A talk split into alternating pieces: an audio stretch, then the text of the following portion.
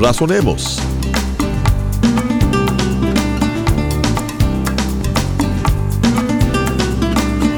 Dios nos ha dado las pautas a seguir para vivir una vida centrada y llena de propósito. En este programa estaremos examinando la Biblia, que es la palabra de Dios escrita y que nos guía a la verdad y al conocimiento mismo de Dios.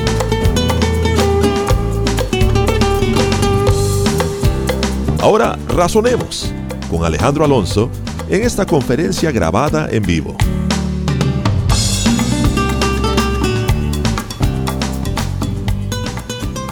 Juan capítulo 19. Esta división del capítulo es eh, desafortunada porque continúa todo el evento que está aquí, aunque hay eventos que se combinan.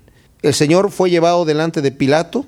En un momento, Pilato escucha que él es Galileo cuando escucha que es Galileo dice, ah, pues Herodes es el que está gobernando sobre la región de Galilea. Y como Pilato quería lavarse las manos desde el principio y no quería nada con él porque sabía que era un asunto solamente de envidia de los judíos, lo envía a Herodes pensando ya con Herodes eso se va a solucionar y que Herodes se encargue de él. Y que se peleen estos fariseos con Herodes. Pilato había hecho varias situaciones terribles a los judíos. Pilato tenía amigos dentro de la política en Roma que aborrecían a los judíos, pero sus principales amigos ya en ese momento ya no estaban en el poder. Y Pilato había hecho varias cosas en contra de los judíos que le habían quitado popularidad entre los judíos, pero no solamente eso, sino que le habían acarreado problemas. Los judíos se habían ido a quejar a César y había llegado orden de César a Pilato para que arreglara ciertas situaciones. Entonces Pilato no estaba en muy buena posición, estaba delicada prácticamente todavía en buena posición, pero bajo observación. Estaba la situación tensa. Cuando vuelve a regresar el Señor a la casa de Pilato, Pilato, oh no, aquí me lo vuelven a traer nuevamente. Y es ahí en donde Pilato empieza a decirles, bueno, ustedes tienen la costumbre de que se les suelte un preso en este momento. ¿eh? ¿Por qué no soltamos al, rey de los judíos? Eh? Tal vez el pueblo, los que están a favor, van a gritar en este momento. Pero estos hombres los principales de los judíos supieron de una manera eh, violenta y, fuerte, ¿verdad? tenaz, gritar crucifícale, crucifícale y empezar a incitar a la multitud y sobornaron a la gente para que dijera crucifícale. Y sobornaron a la gente para que dijera pide a Barrabás. ¿Se imaginan ustedes, estos hombres, estos políticos religiosos hipócritas, eran los que tenían la potestad de echar a una persona de la sinagoga o de mantenerlo ahí, de mantenerlo en buena reputación o de totalmente quitar su reputación de la sociedad. Y si estos hombres estaban sobornando a la gente que estaba ahí, tú di crucifícale, ah, sí, sí, señor, sí, cómo no, para quedar bien con ellos y para aparte quedarme con el dinero del soborno, y pidieron a Barabás. Así que entonces tomó Pilato a Jesús y le azotó. Y los soldados entretejieron una corona de espinas y la pusieron sobre su cabeza y le vistieron con un manto de púrpura y le decían, salve rey de los judíos, y le daban de bofetadas. Entonces Pilato salió otra vez y les dijo, mirad, os lo traigo afuera para que entendáis que ningún delito hallo en él. Y salió Jesús llevando la corona de espinas y el manto de púrpura, y Pilato les dijo, He aquí el hombre. Cuando le vieron los principales sacerdotes y los alguaciles, dieron voces diciendo, Crucifícale, crucifícale. Pilato les dijo, Tomadle vosotros y crucificadle, porque yo no hallo delito en él. Pilato desesperado, queriendo soltar todavía al Señor, temiendo, no tanto por el respeto que le tenía a él, sino por el temor a sí mismo, dice, tal vez si lo llevo y lo azoto otra vez. Ya el Señor venía golpeado, que lo habían golpeado en la casa de los sumos sacerdotes, ¿eh? en la casa de Anás lo golpearon y también lo golpearon en la casa de Caifás. Y después lo llevaron delante de Pilato, no lo trataron muy bien, lo llevan delante de Herodes, eh, lo escarnece Herodes. También lo golpean allí y lo visten de púrpura. Lo traen delante de Pilato. Pilato quiere soltarlo y como los judíos no lo dejan que lo suelte, lo manda a azotar. Ahora, hay un detalle que está sucediendo aquí. Como los judíos no querían entrar dentro de la casa de Pilato para estar hablando con él, porque se iban a impurificar, Pilato tenía, para soportar esta situación entre ellos, que ir y hablar con los judíos y luego regresar, caminar y regresar y hablar con Jesús y luego regresar y caminar con los judíos y luego regresar y, hablar con Jesús. No estaban todos en el mismo lugar. Entonces Pilato, en un momento dado donde dice, crucifícale, crucifícale, y ve a toda la gente que está alborotada, vuelve a entrar allí, da órdenes allí a los soldados y les dicen, llévense a este hombre, golpéenlo, azótenlo, maltrátenlo y tráiganmelo a mí en mal aspecto para que la gente ya lo vea derrotado y tal vez así ya no quieran crucificarlo. La idea de Pilato, como muchas personas calculan, es solamente especulación obviamente, pudo haber sido, si ven a un hombre derrotado, ¿cómo va a poder ser rey? Si mira, no tuvo poder contra estos soldaditos que lo azotaron, ¿cómo va a ser rey de los judíos? ¿Cómo va a poder levantarse en contra de Roma? Su gente no lo quiere, los romanos tampoco, miren, déjenlo ir, está loco. Tal vez fue lo que Pilato pensó que iban a hacer. No sé cuántos de ustedes pudieron ver la película de la Pasión, pero ahí se muestra bien gráficamente cómo torturaban al Señor. Yo calculo que ni siquiera mostraron cómo realmente fue. Hay una escritura en Isaías que dice que, el Señor va a llegar a la cruz irreconocible como ser humano. Era una masa de carne. Por eso que cuando muere, muere en muy pocas horas, Pilato se sorprende que haya muerto tan pronto. Entonces, Pilato hace esto, lo azota, lo trae delante de la gente y le dice, he ahí al hombre. Y cuando lo ven, pensando Pilato que van a decir, ok, bueno, ya, está bien, déjalo. Así aprendió la lección para que no siga hablando. Imagínense ustedes, una tortura de este tamaño era como para que ya te vas a callar la boca, ya no sigas hablando tu doctrinita, vete por allí a otro lado. Pero no, le dicen, crucifícale, crucifícale. Pilato les dice, tómenle ustedes, crucifíquenle ustedes, porque yo no he encontrado delito en él. Pilato varias veces declaró, no encuentro delito en él. ¿Saben otro detalle? Herodes también dijo, yo no encuentro delito en él, se lo regresa a Pilato. Pilato le dice, no encuentro delito en él, les dice a los judíos varias veces. Judas Iscariote, que lo había entregado, aquí no nos lo narra esta situación, pero en los otros evangelios nos dice que regresó a entregarle las monedas, a los, se las aventó ahí a los sacerdotes y les dijo, he entregado sangre inocente. Y ellos dijeron, ¿y a nosotros qué? Eso, eso es tu problema pero él declaró que era inocente. Entonces dicen los judíos, nosotros tenemos una ley y según nuestra ley debe morir porque él asimismo se hizo hijo de Dios. Cuando Pilato oyó decir esto tuvo más miedo, o sea, ya tenía miedo, pero cuando oyó que él asimismo se había hecho hijo de Dios, ahí tuvo más miedo. Y entró otra vez en el pretorio y le dijo a Jesús, ¿de dónde eres tú? Mas Jesús no le dio respuesta. Entonces le dijo Pilato, ¿a mí no me hablas? ¿No sabes que yo tengo autoridad para crucificarte y que tengo autoridad para soltarte? Respondió Jesús, ninguna autoridad tendrías contra mí si no fuese dada de arriba. Por tanto, el que a ti me ha entregado mayor pecado tiene. Desde entonces procuraba Pilato soltarle, pero los judíos daban voces diciendo, si a este sueltas no eres amigo de César, porque todo el que se hace rey a César se opone. Aquí ya había sido informado Pilato por su esposa que no tuviera nada que ver con este justo, porque en sueños ella había tenido alguna revelación. Algunos comentaristas piensan, y según alguna tradición también, que ella era cristiana, que ella era uno de los discípulos del Señor. No sabemos eso. Lo que sí sabemos que nos dice la Escritura es que ella tuvo unas revelaciones. Él le mandó a decir a Pilato, no tengas nada que ver con él. Entonces Pilato está verdaderamente asustado. Y los fariseos le dicen, si tú dejas ir a este hombre, no eres amigo de César todo el que se hace rey, a César se opone.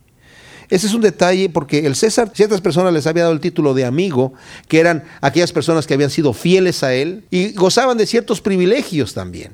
Aquí no solamente está arriesgando Pilato el que le cancelen ese título de amigo de César, sino que también está arriesgando su posición política también, porque ya tenía problemas. Entonces Pilato está en este conflicto, pero dice, Oyendo esto, llevó fuera a Jesús y se sentó en el tribunal, en el lugar llamado el enlosado, en hebreo Gabata. Era la preparación de la Pascua como la hora sexta. Entonces dijo a los judíos, He aquí vuestro rey. Pero ellos gritaron, Fuera, crucifícale. Pilato les dijo, ¿A vuestro rey he de crucificar? Respondieron los principales sacerdotes, no tenemos más rey que a César, así que entonces lo entregó a ellos para que fuese crucificado. Tomaron pues a Jesús y le llevaron. ¿Saben qué terrible aquí? Estos judíos lo que dijeron, no tenemos más rey que a César, estaban negando no solamente el reinado de Jesucristo sobre ellos, sino estaban negando el reinado completamente de Dios, el Padre también sobre ellos. Si para ellos Jesucristo no era el Mesías, si no era el Hijo de Dios, si no era Dios, el Dios que ellos tenían en su mente lo estaban negando diciendo nuestro rey es César. Ellos aborrecían a César. Por eso tenían tantos conflictos y tantos problemas.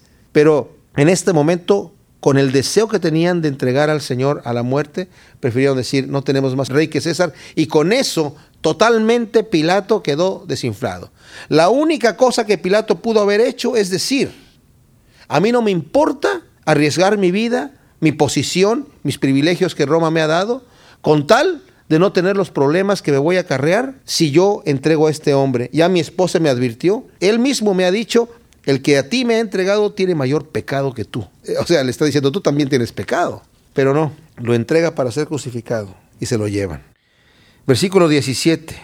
Y él cargando su cruz salió al lugar llamado de la calavera y en hebreo Gólgota. Y ahí le crucificaron y con él a otros dos, uno a cada lado y Jesús en medio. Escribió también Pilato un título que puso sobre la cruz, el cual decía, Jesús Nazareno, rey de los judíos. Y muchos de los judíos leyeron este título porque el lugar donde Jesús fue crucificado estaba cerca de la ciudad. Y el título estaba escrito en hebreo, en griego y en latín. Dijeron a Pilato los principales sacerdotes y los judíos, no escribas, rey de los judíos, sino que él dijo, soy rey de los judíos. Respondió Pilato, lo que he escrito, he escrito. El Señor pues es entregado, lleva este título, nos dice aquí que él cargó la cruz, otros evangelios nos dicen también, los sinópticos, que eh, él no pudo cargarla por un buen tiempo. La cruz no era la cruz completa, solamente era el travesaño, porque las crucifixiones eran comunes entre los romanos, tenían un lugar en donde ya tenían el palo principal, ¿verdad? Eh, el asta principal de la cruz, y solamente llevaban el travesaño que lo clavaban ahí y juntamente con la persona que iban a ejecutar. El título que llevaba el Señor era el título de su crimen. Y él puso, Pilato puso, realmente lo que decía era, este es Jesús de Nazaret, el rey de los judíos. Entonces, no había un delito, solamente estaba el título. Él lo hizo como, en cierta manera, tal vez como burla para los judíos, ¿verdad? Ah, ok, este es el rey de ustedes, ¿verdad? Ese es el único rey que van a tener y está ya clavado en la cruz. Entonces ellos llegan a decirle, no, no digas que es el rey, sino que él dijo, pone el delito, su delito es que él dijo que era el rey. Respondió Pilato, lo que he escrito, he escrito. Cuando los soldados subieron crucificado a Jesús, tomaron sus vestidos e hicieron cuatro partes, una para cada soldado. Tomaron también su túnica, la cual era sin costura, de un solo tejido de arriba abajo. Entonces dijeron entre sí, no la apartamos, sino echemos suerte sobre ella para ver de quién será. Esto fue para que se cumpliese la escritura que dice, repartieron entre sí mis vestidos y sobre mi ropa echaron suertes. El Salmo 22, por si lo quieren leer más adelante, narra la crucifixión del Señor, la tortura que él tuvo, eh, la sed que él padeció, la repartición de los vestidos por profecía de David. Así lo hicieron los soldados. Estaban junto a la cruz de Jesús su madre y la hermana de su madre, María, mujer de Cleofas, y María Magdalena. Cuando vio Jesús a su madre y al discípulo a quien él amaba, que estaba presente, dijo a su madre, Mujer, he ahí tu hijo. Después dijo al discípulo, He ahí tu madre. Y desde aquella hora el discípulo la recibió en su casa. El Señor en la cruz, en el momento más crucial doloroso, que ya está yéndose, todavía tiene cuidado de dar sus últimas instrucciones. Está ahí Juan, que según se cree por las situaciones que leemos en la escritura, que era pariente, primo del Señor, de cualquier manera está ahí al pie de la cruz. Es el único discípulo que está ahí. Aquí dice al discípulo que Jesús amaba. Bueno, sabemos que se trata de Juan, más adelante el mismo Juan lo va a decir. Y está ahí María, y sabiendo ya que el Señor va a partir, le dice, bueno, Madre, ahí está tu hijo, hijo, ahí está tu madre. Seguramente Juan la recibe en su casa, pero es posible que más adelante María haya ido ya a su propia casa, eventualmente, porque también los hermanos de Jesús que no creían en él, después van a creer ellos en el Señor más adelante, entonces seguramente van a recibir a su madre. Después de esto, sabiendo Jesús que ya todo estaba consumado, dijo, para que la escritura se cumpliese, tengo sed, y estaba ahí una vasija llena de vinagre. Entonces ellos empaparon en vinagre una esponja y poniéndola en un hisopo, se la acercaron a la boca. Cuando Jesús hubo tomado el vinagre, dijo, consumado es, y habiendo inclinado la cabeza, entregó el Espíritu. Otro evangelio dice que le dieron a beber al principio vino mezclado con mirra, y cuando gustó qué cosa era, no lo quiso beber. Eso fue al principio, cuando recién lo, estaban, lo acababan de crucificar. Pero aquí al final, ya cuando está a punto de expirar, es cuando el Señor dice, tengo sed, y le acercan esponja con vinagre, y esa sí la toma. El vino mezclado con mirra era un anestésico, era un anestésico. Y el Señor cuando sabe que es eso no, no, lo prueba, no lo quiere tomar porque va a sufrir y va a pagar por nuestro pecado con todo el dolor. Qué cosa tan tremenda. O sea, lo pudo haber tomado y aún así haber pagado por nuestro pecado, pero no, Él sufrió todo el dolor completo. Y el vinagre sí lo toma porque tiene que cobrar fuerza para decir sus últimas palabras, que son las que dice aquí. Cuando Jesús hubo tomado el vinagre, dijo, consumado es. Y habiendo inclinado la cabeza, entregó el Espíritu. Entonces los judíos, por cuanto era la preparación de la Pascua, a fin de que los cuerpos no quedasen en la cruz en el día de reposo, pues aquel día de reposo era de gran solemnidad, rogaron a Pilato que se les quebrasen las piernas y fuesen quitados de ahí. Ahora, este detalle era porque muchas veces el que estaba crucificado depende de su condición física y de la condición en la que haya llegado al momento de su crucifixión, duraba varias horas o algunos días allí en la cruz. Hasta que moría de diferentes cosas, de deshidratación, de gangrena, de asfixia, de muchas cosas. Una muerte totalmente dolorosa. Pero en este caso, cuando querían ya quitar a la gente, porque la gente, los que estaban crucificados, tenían que empujarse con las piernas para poder respirar sobre el clavo que estaba clavado en la cruz. Entonces el dolor era terrible, pero era la única forma en la que podían respirar. Y después se dejaban colgar sobre las manos y se iban descoyuntando lentamente los huesos. Aquí les piden que les quiebren las piernas para que ya no puedan levantarse y morir asfixiados. Para poderlos quitar antes de que anochezca, porque viene la Pascua y no queremos que, eh, que alguien vaya a contaminarse y no puedan participar de la Pascua. Y es un día de solemne para, para festejar. Increíble, aquí esto me maravilla porque seguramente los fariseos y los que todos los enemigos de Cristo celebraron la Pascua, felices, comiéndola, ¿verdad? Celebrando, y, comiendo y bebiendo con gozo y brindando uno con el otro, ¿verdad? Nos los quitamos de encima. Una fiesta solemne que era para Dios. Y habían matado al Hijo de Dios. Versículo 32 dice, vinieron pues los soldados y quebraron las piernas al primero y asimismo al otro que había sido crucificado con él, mas cuando llegaron a Jesús, como le vieron ya muerto, no le quebraron las piernas. Pero uno de los soldados le abrió el costado con una lanza y al instante salió sangre y agua. Y el que lo vio da testimonio y su testimonio es verdadero y él sabe que dice la verdad para que vosotros también creáis porque estas cosas sucedieron para que se cumpliese la escritura, no será quebrado hueso suyo. Y también otra escritura dice, mirarán al que traspasaron. Vemos nosotros que no le quiebran el hueso porque también el Señor había dado instrucción que al cordero o al cabrito que se iba a cocer para celebrar la Pascua, que se iba a asar, dice, lo van a comer entero. Era, un símbolo de, esto que está sucediendo aquí, del sacrificio del Señor. Dice, no quebrarás hueso suyo. Y también aquí nos está diciendo de otra escritura que dice, mirarán al que traspasaron y no será quebrado hueso suyo, que también está en un salmo. Como dije, si ustedes tienen alguna Biblia con referencia, van a ver que en Éxodo 12, 46 y Números 9, 12 es en donde se dan estas instrucciones acerca de que no se debe de quebrar el hueso de la, de la víctima o del animal que se está comiendo eh, ahí, sino tiene que dejarse los huesos completos, pero también el Salmo 34.20 da la escritura referente directamente a Jesucristo. Versículo 38 dice que después de todo esto, José de Arimatea, que era discípulo de Jesús, pero secretamente por miedo de los judíos, rogó a Pilato que le permitiese llevarse el cuerpo de Jesús, y Pilato se lo concedió. Entonces vino y se llevó el cuerpo de Jesús. También Nicodemo, el que antes había visitado a Jesús de noche, vino trayendo un compuesto de mirra y de aloes como cien libras. Tomaron pues el cuerpo de Jesús y lo envolvieron en lienzos con especies aromáticas, según es costumbre sepultar entre los judíos.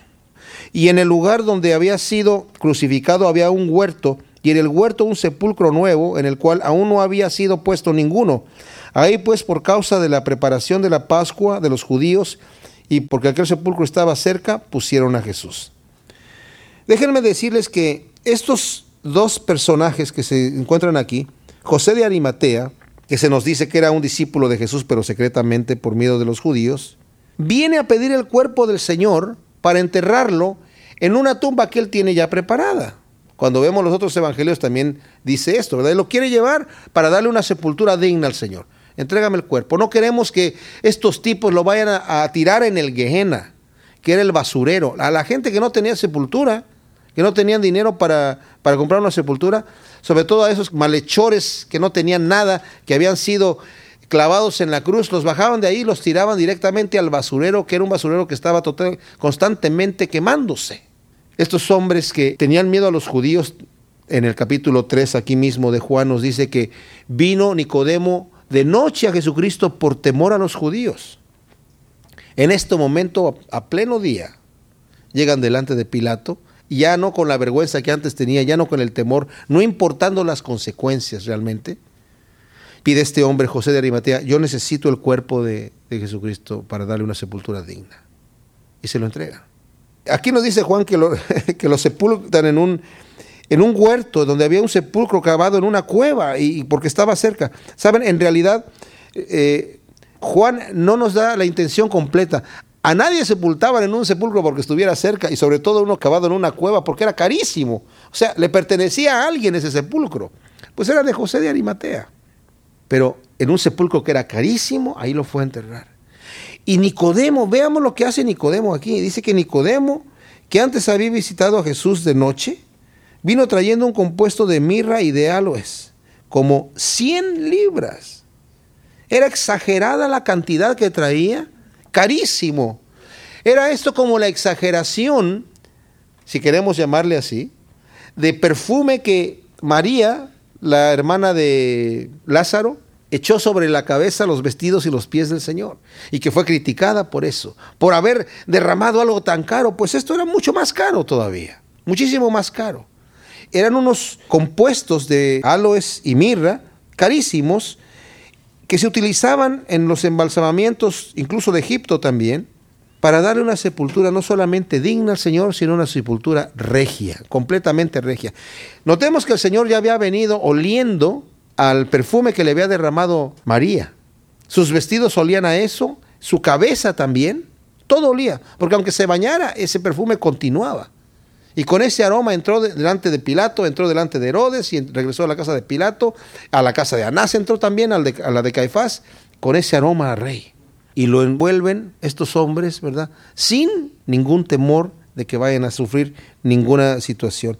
Y a mí esto me maravilla por lo siguiente. Veamos el contraste, ¿verdad?, de Pedro. Pedro andaba con el Señor pues muy fuerte en el momento mientras estaba ahí, pero en el momento de la angustia, en el momento de la persecución, en el momento donde la situación se pone difícil, Pedro niega a su Señor, porque se debilita en su carne. Más adelante, Pedro lo vamos a ver ya eh, lleno con el poder de su Espíritu, del, Espíritu Santo, que va a poder, eh, pues, entregar su vida, ¿verdad? Y predicar con denuedo. Pero aquí estos hombres hacen lo opuesto.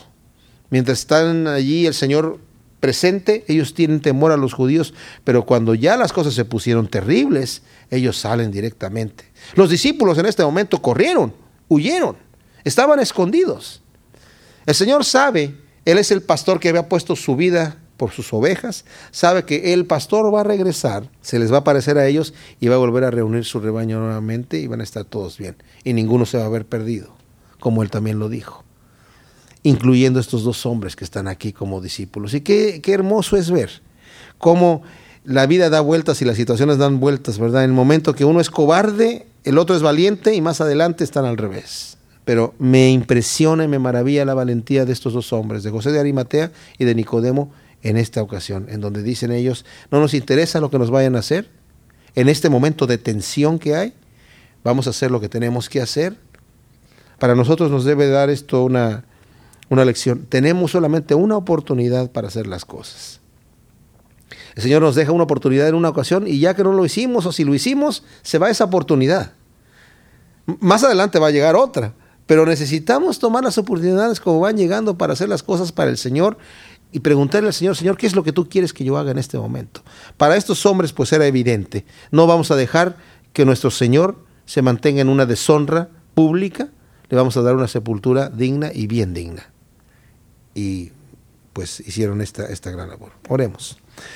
Padre Señor, te damos gracias por tu palabra. Realmente vemos aquí tantas cosas, Señor.